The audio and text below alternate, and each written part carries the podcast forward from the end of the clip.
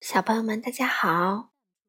糖糖妈妈今天继续带来美国作家莱曼·弗兰克鲍姆的《绿野仙踪》这本书的插图是由西班牙的茱莉亚·萨达所绘，马爱农翻译，云南人民出版社出版。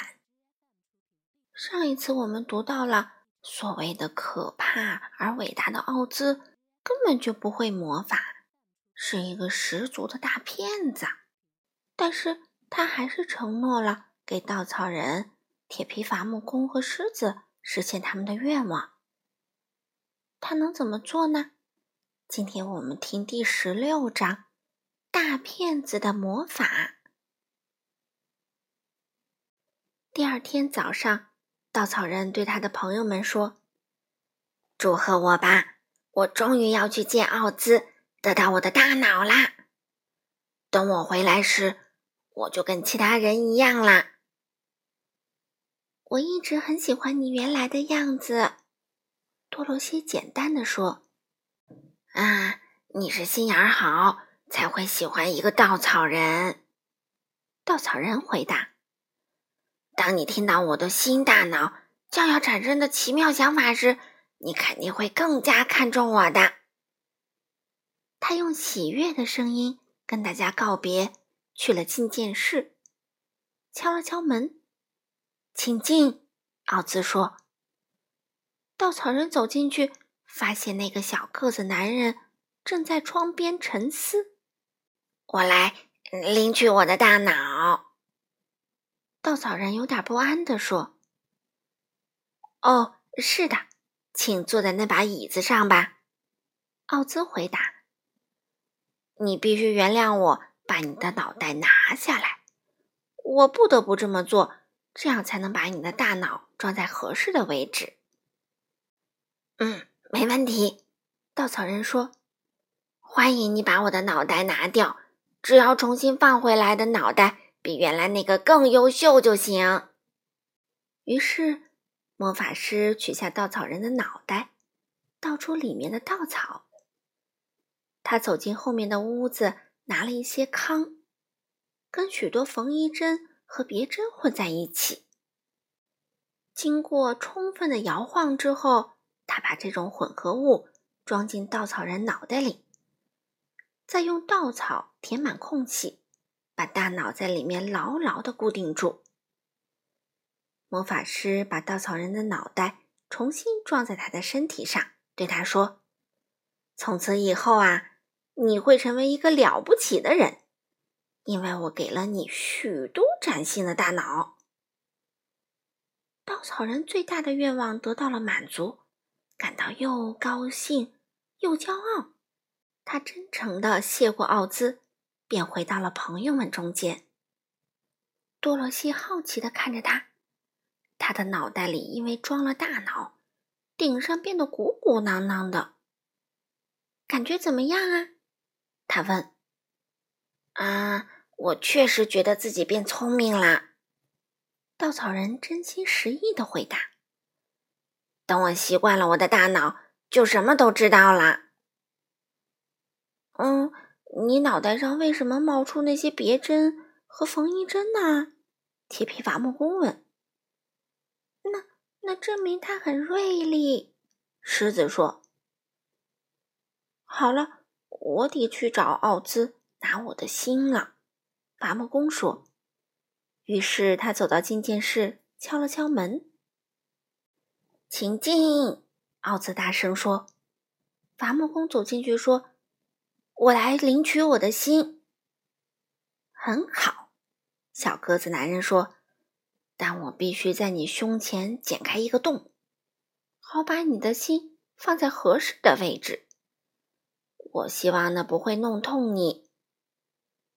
哦，没事儿，伐木工回答：“我根本不会有感觉的。”奥兹拿来一把铁皮匠的大剪刀，在伐木工的左边胸口剪开了一个方方的小洞。他走到五斗橱前，拿出一颗小巧玲珑的心。那颗心啊，是用丝绸做的，里面塞满了锯末。漂亮不漂亮？他问。啊真漂亮啊！伐木工高兴地回答：“嗯，它是一颗善良的心吗？”“哦，非常善良。”奥兹回答。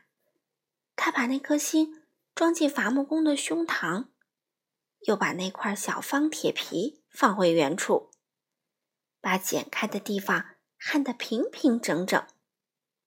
行了，他说：“现在啊，你有了一颗足以让任何人感到骄傲的心。”嗯，对不起，我不得不给你的胸口打了一块补丁，这实在是没有办法的事。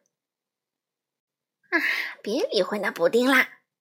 快活的伐木工大声说：“我非常感谢你，永远不会忘记你的仁慈。”这没什么，奥兹回答。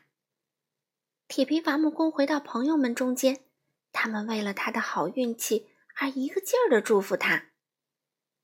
现在，狮子走到觐见室门前，敲了敲门。“请进。”奥兹说。我来领取我的勇气。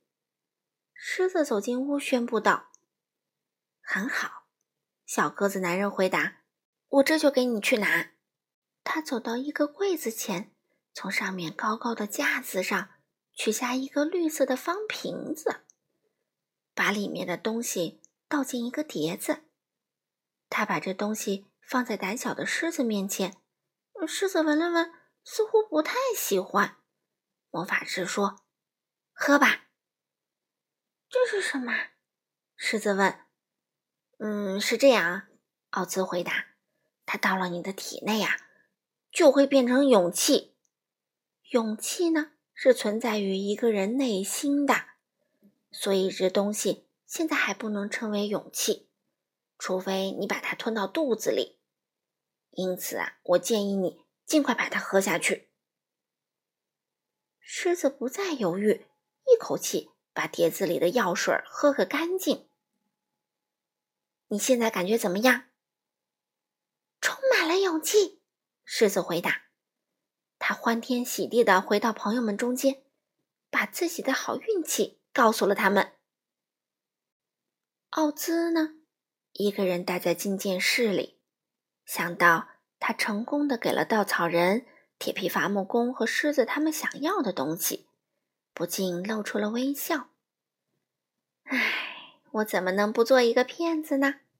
他说：“所有这些人都叫我做一些明知道不可能做到的事情，让稻草人、狮子和伐木工满意很容易，因为他们把我想象的无所不能。可是要把多罗西送回堪萨斯。”就需要更多的想象力了。我实在不知道这件事儿该怎么办。好了，小朋友们，今天第十六章《大骗子的魔法》，糖糖妈妈就读完了。虽然奥兹给了稻草人的是一个康啊、针呐做成的假大脑，给了伐木工呢。是一个用丝绸包着锯末的心，给了狮子一瓶墨水让他喝了。但是呢，他们很相信奥兹，觉得这就是他们要得到的东西。可是回堪萨斯就不能这么做了。接下来会怎么办呢？多罗西能回到堪萨斯吗？我们下次读第十七章，气球是怎样上天的。好了，小朋友们，我们下次再见吧。